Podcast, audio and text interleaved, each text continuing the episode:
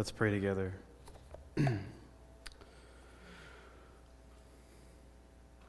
Jesus, your word is a, a lamp to our feet and a light to our path. That it is through uh, the things that you have spoken within Scripture, the things that you highlight by your Holy Spirit, that we know how it is that we are to walk. We know who you are, uh, and that we are able to confidently live uh, within this world, knowing you uh, and knowing what you would have us to do. Jesus, would you show us this morning what you would have us to see? Um, would you help us to hear the things that you want us to hear? uh, to learn what it is that you would want us to learn. Father, that you would use these things to encourage our hearts, to uh, challenge us in ways that we need to be challenged. Um, and God, I pray that our, our, our walls that we sometimes have up, that those would crumble, that you would enable us, God, to hear all that you want to say. And I pray, I pray that I would not be an obstacle that I would not be a stumbling block, but that your word would come through. I pray this knowing that you hear me, knowing that you love me as you love us all. In Jesus' name I pray. Amen. we are just closing off a sermon series where we have been looking at um, different images, different uh, false images or different, maybe incomplete images uh, of who God is and, and ways in which we can uh, misunderstand God. And that we have been then uh, looking at different images that we would use to uh, maybe correct some of our understanding. And so we've looked at the idea of God being an overbearing father, that he is one who demands much of us. Uh, and as Waylon pointed out to us, there is a deep love in God for us. We've looked at uh, the idea of God being a, uh, a spoiling grandparent or a permissive parent, and that uh, we've seen that in Scripture God is one who corrects, that it is uh, the, the father heart of God that would correct us, for, that would stop us from moving in, in false ways, uh, and would have us to, uh, to walk and to, to move as He moved. And last week we looked, um, we looked at the image this is why I need to review my notes. we looked at the image of God as a, as a greatest showman, the, the, the movie that came out recently, that, that God would be a dazzling showman who was out to impress us. Yet, what we see in Scripture is that so often in the quiet, in the everyday, and in the mundane is where God speaks to us. It's not that there is no extraordinary things that God does. And it's not that we aren't to seek out uh, the power uh, and the wonder of the Spirit, but that if that is all we look for, um, we may miss the power and the wonder of the Spirit uh, in the small things of life. Uh, today, we're going to look at uh, another incomplete image or a, a, false image that we can have of God. Um, and, uh, and once again, I have, as I was thinking through the, the sermon series, I had just recently watched a movie, and so it actually made me.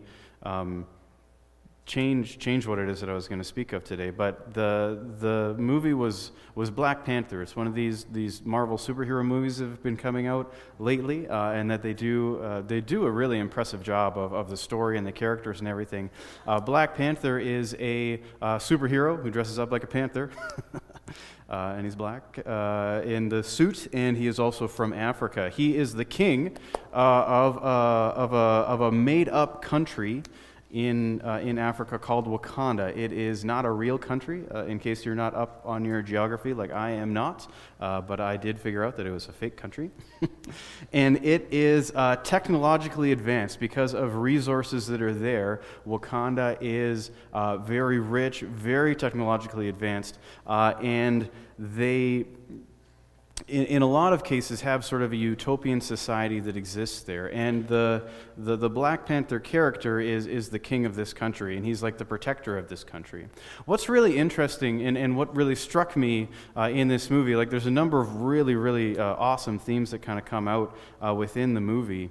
Uh, but one of the things that struck me is that the, the, the nature of the country wrestling with this idea of um, do we protect ourselves from the outside world or do we offer to help? That they had, um, because of all this technology, uh, they were able to actually uh, disguised themselves, but people didn't know that this country existed. That it was uh, it was there, but it was like this third world country that not uh, that nobody really gave any any mention to. They had sort of a, an illusion shield up around like their their big city, so that nobody kind of knew that the technology was there. Uh, and throughout the movie, they wrestle with this question of should we expose what it is that we are, these amazing things that we have, so that we can benefit uh, a hurting world because they had technology uh, and, and wealth that would be able to help uh, in so many ways. But they had decided that they wanted to uh, guard themselves because if the world knew,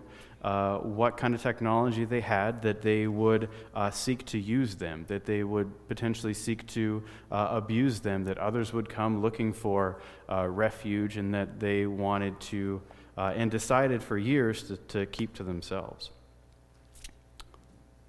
I'm not going to spoil what happens in the movie, but I, uh, I really love how it does end.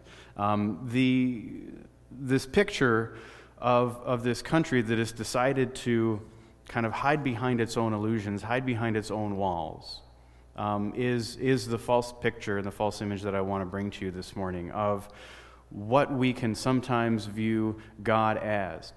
And I'm going to tentatively say uh, that the false image that we have comes from the Bible. Now, don't please don't write me off yet. Um, wait a couple of minutes and then you can then you can write me off. Uh, within, within the Psalms, primarily, you have David using a term for God that he is a, uh, a fortress and a refuge.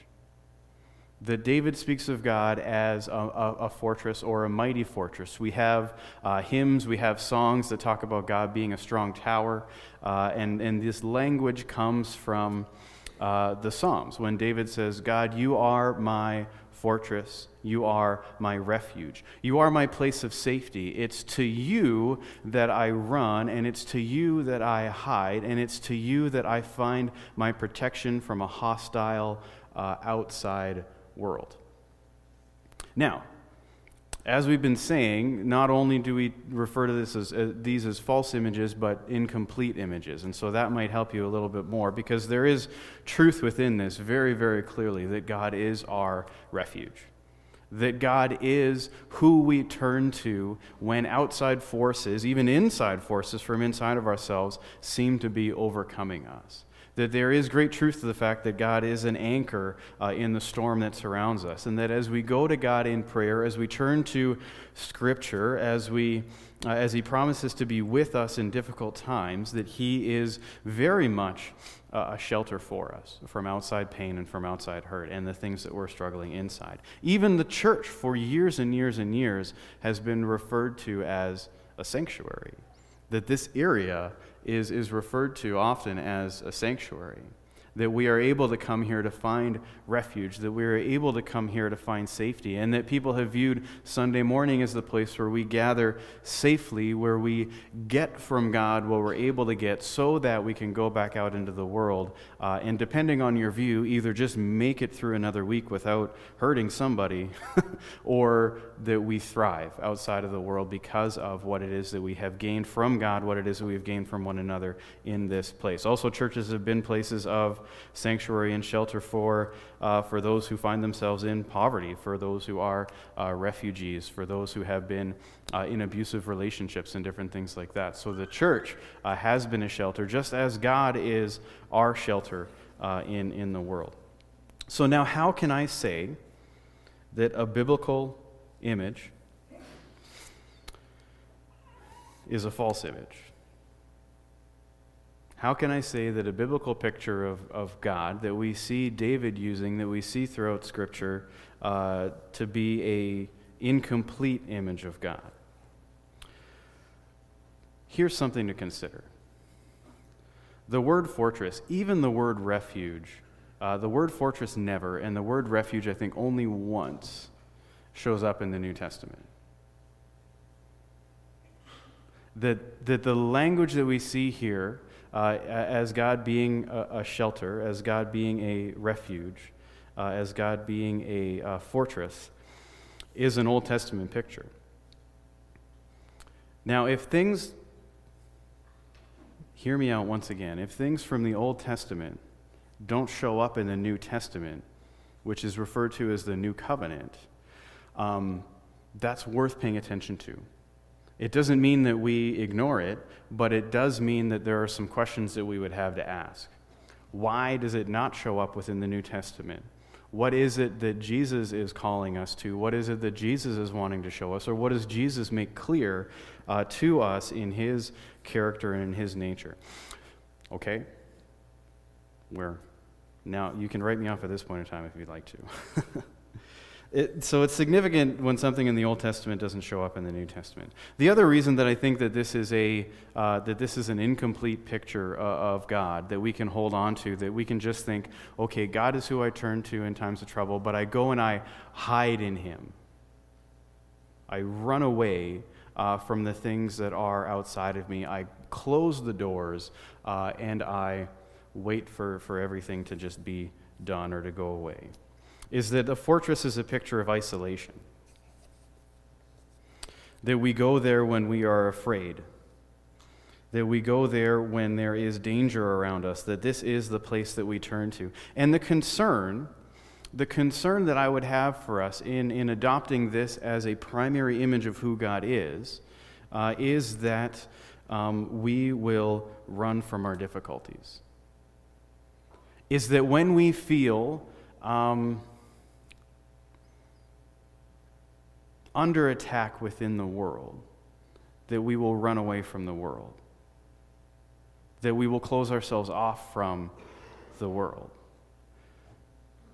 That when we feel under attack within our Christian community, that we will run away from our Christian community or we will seclude ourselves tighter and tighter within our Christian community uh, because we sense that there is danger there and so that we can create preferred groups even within our own Christian community. That if this is our primary picture of God, we can flee when it's actually best to stay engaged. We can flee when it's actually best to stay engaged. One of the things that I read recently uh, is that it is much easier for us to hate people from afar than it is to hate them close up. That if we don't know somebody, if we don't understand a group of people, if we have no experience with um, different viewpoints and different beliefs, we can stereotype those things from afar. We can look for the talk points, right? We can hear somebody say something and we can then lump them into a certain category. We can sort them, we can stereotype them, and then we can like deal with them in our minds. We're like, "Oh, that's that's this. Okay, I can just ignore this person then. And we can sort of characterize these people, and then we can, we can write them off. We can misunderstand them. We can judge them, and we can even move to hate them from far away. And so I think that isolation, whether it be from the world or whether it be from one another, um, will make us uh, less like Jesus because I think it will grow dangerous things within our hearts. It is a very natural feeling to want to isolate, but it's bad for us. Okay. How do we maybe know that this would be a primary picture that we have of God? How do we know that this might be a view that we hold of God. As, as has been mentioned through our series, how we view God shapes how it is that we act. Who we worship is who we will become. And so the images we have of God will shape us and will uh, change us. And so, how do we know um, that this is potentially a way that we, that we think of God? And that this would then potentially be a way that we see the world? Um, I think one of the ways that we would notice this within ourselves is that we use a lot of us versus them language. That we would maybe hold uh, a, a, very kind of cut and dry view that, that people are either absolutely for us or they are absolutely against us. In the Gospel of Mark, uh, chapter, chapter 9, verses 38 and 39, um, Jesus was with his disciples uh, and it says that John said to Jesus, Uh, and this is, this is about, you know, partway through Jesus' ministry. It's been revealed who Jesus is at this point in time uh, and, uh, and the significance that, that he has. And they've seen, the disciples have seen Jesus perform uh, many, many miracles. And it says that John then says to Jesus, Teacher, we saw someone using your name to cast out demons, but we told him to stop because he wasn't in our group. So that there is people who have seen Jesus do things that then maybe after uh, hearing how it, they did it, they said, oh, maybe there's a formula here. Maybe I can do uh, this and this and this, and, and demons will be cast out. And it didn't say that they weren't. It says that we saw someone using your name to cast out demons, not to try, but to actually succeed and, and, and do it.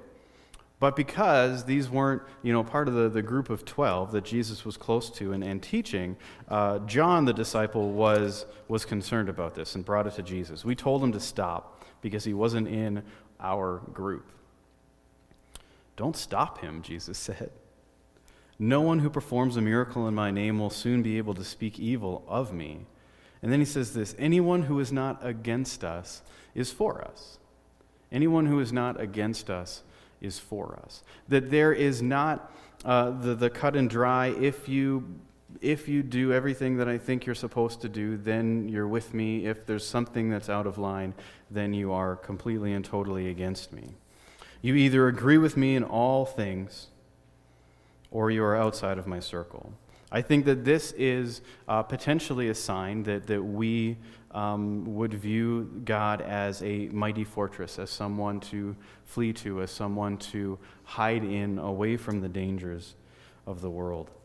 Um, I, think, I think another, another potential indicator that, that this is something that we hold is that we do make a lot of our decisions based on fear, or we make significant decisions based on fear.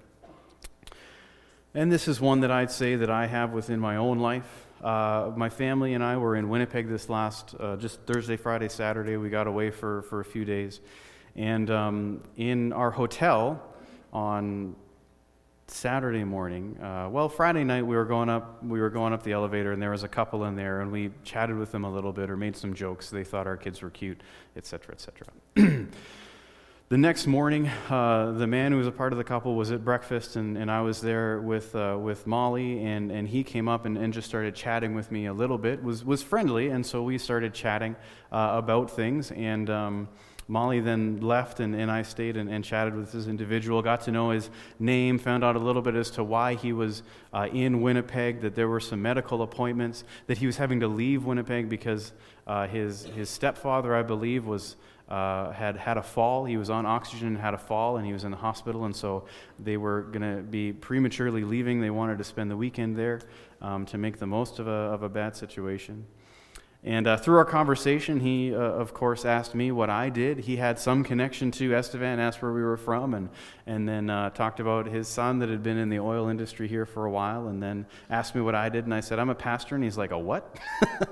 Uh, well, a pastor. And, and then I, as sometimes happens in the conversations, I, I sort of move on to another topic, not to ignore, not to like not to downplay it, but just to sort of say, like, it's normal. You don't have to ask too many questions about it. It's not a weird thing. Uh, I'm going to ask some more questions about you, make you feel a little bit comfortable, because sometimes people who aren't church people are very uncomfortable when all of a sudden it's like, ooh, uh, a priest or a pastor or a minister or whatever is all of a sudden before me.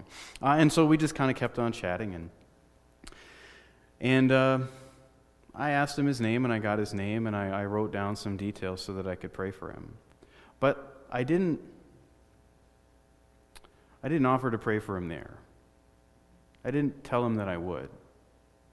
I didn't, I think, go that extra step to say, Can I do this for you? Can I bless you in this way? And so, sure, God can move within his life, maybe help with some of his uh, medical um, things. Um, but he may not know that there's somebody praying for him. And so that could be attributed, if God does do that, it may be attributed not to God. And that was a decision that I made, um, you know, mostly out of fear. What is it that this individual who thinks well of me now is going to think of me if I ask him to do this? What if I prayed for him right there? And I prayed with faith that God could heal him. What if God told me I'm going to heal this guy? And then I prayed that way, and then nothing happened. How embarrassed would I be? What, what would God look like, et cetera, et cetera. And so, so I kind of shied away from it. And I'm mad at myself for doing that. I had asked myself the question, what. I, I sort of looked at the cost and I said, you know, I don't want to I don't want to make this statement. I don't want to ask him this. It feels like it's going to cost me something, even if it's just um, some stranger thinking well of me, or potentially thinking well of the church if they had an okay interaction with, with a pastor. One of the things that I don't know that we often ask ourselves when we're faced with a decision that we sometimes make uh, out of fear because we say that the cost is maybe going to be too high, we maybe don't ask ourselves the question, and I think I've said this before what will it cost me to not do this? There's a cost to the decisions that we make. We sometimes ask what the cost is if I do something, but what about the cost if I don't do it? What's the cost if I didn't offer to pray for this man? It's high. What's the cost if I share my faith with somebody? Somebody that I work with, somebody that I work with daily, somebody that's in my family, somebody that I'm close with. What's the cost if I do this? Well, what's the cost if I don't? Potentially another indicator that we may view God as a, as a, a mighty fortress, as someone to hide away in, uh, is that our prayers may consist mostly of uh, prayers for comfort and safety and protection for ourselves, for those who are close to us.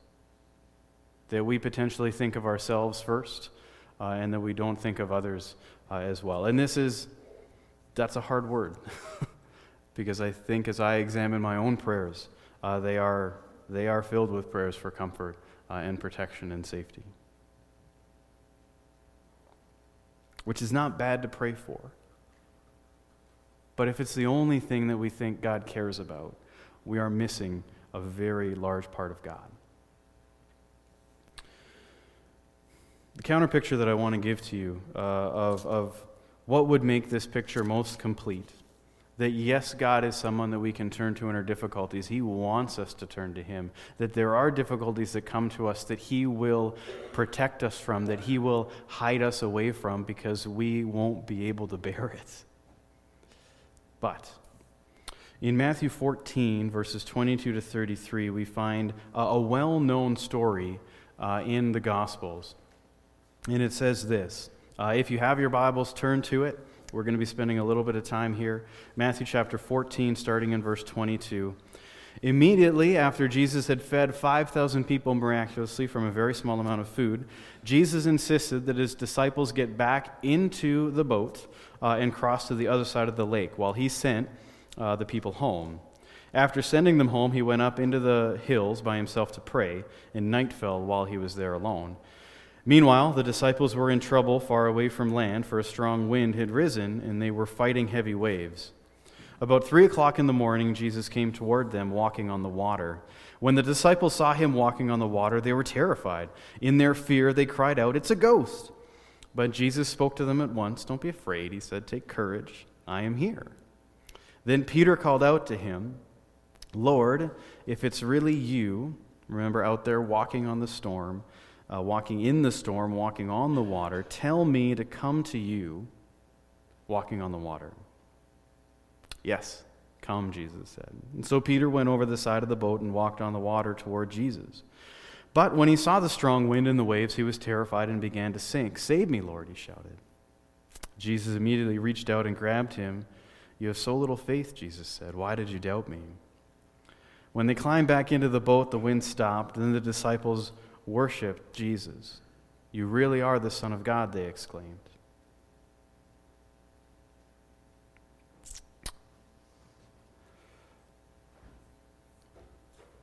The counter picture that I want to offer to you, we find in the story.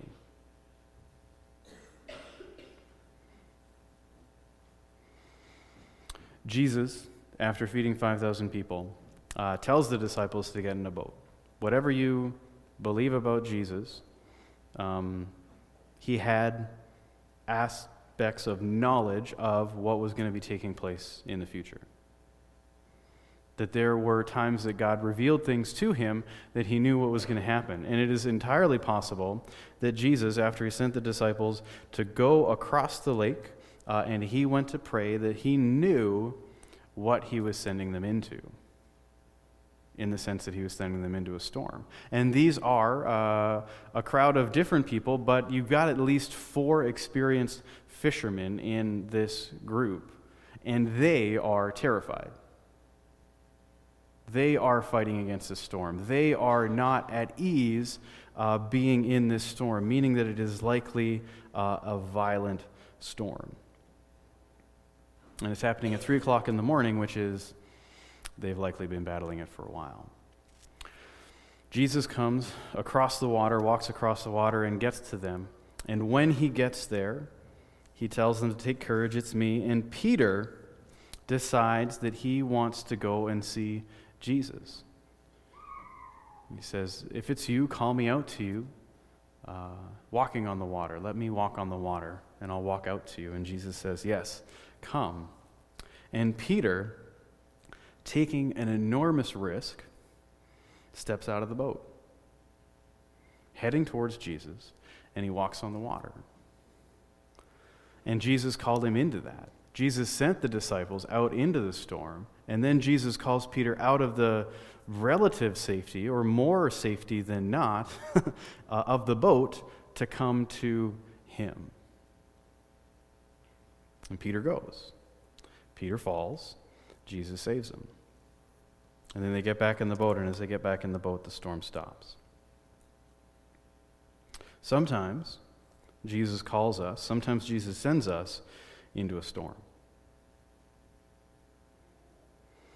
And he can call us out of a place of, in this case, somewhat safety and comfort. And he calls us to go where he is. And in this story, we see that Peter went. He took the risk and he entered into potential danger perhaps knowing that his fortress and his refuge uh, was out in the unstable waters. But Peter took the risk. Jesus called him to risk, uh, and Peter took the risk. And what's interesting uh, is that one out of 12 people risked, yet all 12 people benefited from the risk of one person. That when Peter got back in the boat, probably when Jesus got back in the boat, more importantly, the storm stopped. But they all benefited from Peter's risk. Jesus sometimes calls us out of places of comfort and safety. Jesus is not only concerned with our protection, he wants us to risk. Because I think to risk is to be a, a lot like Jesus. That as we risk something for Jesus, we are actually acting like Jesus. In Philippians chapter 2, verse 6, in, in this hymn that you find, or, or a, a poem that you find within, within the book of Philippians about Jesus, there's a couple of these, these that show up in Paul's letters, and they're just amazing. Uh, but in Philippians chapter 2, verse 6, it says, Though Jesus was God, he did not think of equality with God as something to cling to. Instead, he gave up his divine privileges he took the humble position of a slave and was born as a human being. When he appeared in human form, he humbled himself in obedience to God and died a criminal's death on a cross. That he gave up his divine privileges, that he left behind his divine comfort, and that he risked for us so that we could be forgiven. Jesus left the fortress of heaven so that the broken world could be restored, so that all who believe in him and follow after him could experience eternal and abundant life. Jesus left the fortress. There's a beautiful picture of the kingdom of heaven that you find in John's Revelation, uh, chapter 21. And as he describes what he sees in this vision, he says, I saw no temple in the city. The city is the new Jerusalem that he had seen coming down from heaven.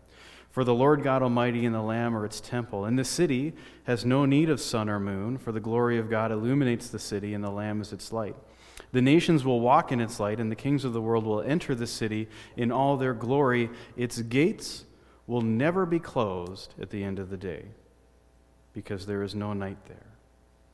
Its gates, the gates of the kingdom of heaven, the kingdom of God within this world, should never, will never, in John's revelation, be closed. That we are not to hide behind fortress walls that we are not only to look to God as our refuge and our fortress, but we are to look to Him as the one who calls us out, as the one who sends us out. In Acts chapter 8, there was a, a, a persecution that came to the church early on in the church's existence, as the disciples and, and, and the many people had been filled with the Spirit, and as they begin and, and continue to tell people about Jesus, they came against uh, the powers of the current religious order, and they were upset with what was going on, and so they began to persecute uh, the early church. And it says that in that persecution, in, in, in chapter 8, verse 1, as that swept over the church in Jerusalem, all the believers except the apostles were scattered through the regions of Judea and Samaria. And in the beginning of Acts, Jesus says to the disciples, You need to go. He says that at the end of Matthew uh, chapter 28. He says it in the beginning of Acts that you will go to Judea, Samaria, and to the ends of the earth. They had stayed in Jerusalem, though. Could it be that persecution came their way because they needed to be scattered. They needed to be moved because the world needed to know who Jesus was.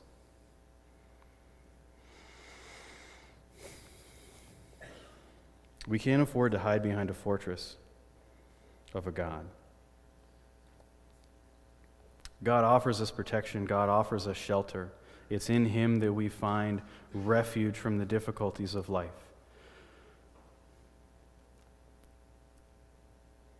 But it's as we go, He goes with us. And as was brought up at our annual general meeting in Matthew chapter 28, we are to go and make disciples of all nations, baptizing them in the name of the Father, the Son, and the Holy Spirit. And I will be with you, Jesus says, to the end of this age. Jesus says, Go. To your neighbors, to your workplace, to your family, to another city, to another country, go and tell about Jesus. Live the life of Jesus, spread the word of Jesus. We need to risk, we need to go.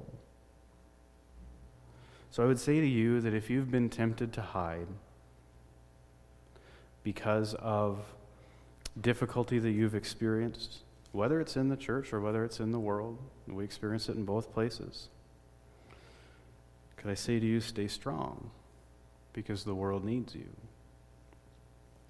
And if you've been hiding, would I encourage you to consider what it looks like to step out? Because as you step out, you may walk on water, but regardless, you will be with Jesus and Jesus will be with you that we can't hide behind our walls. That God is not someone that we only hide behind, that He is someone that we need to walk with and bring our understanding of Him, our experiences with Him uh, to the world. Let's pray.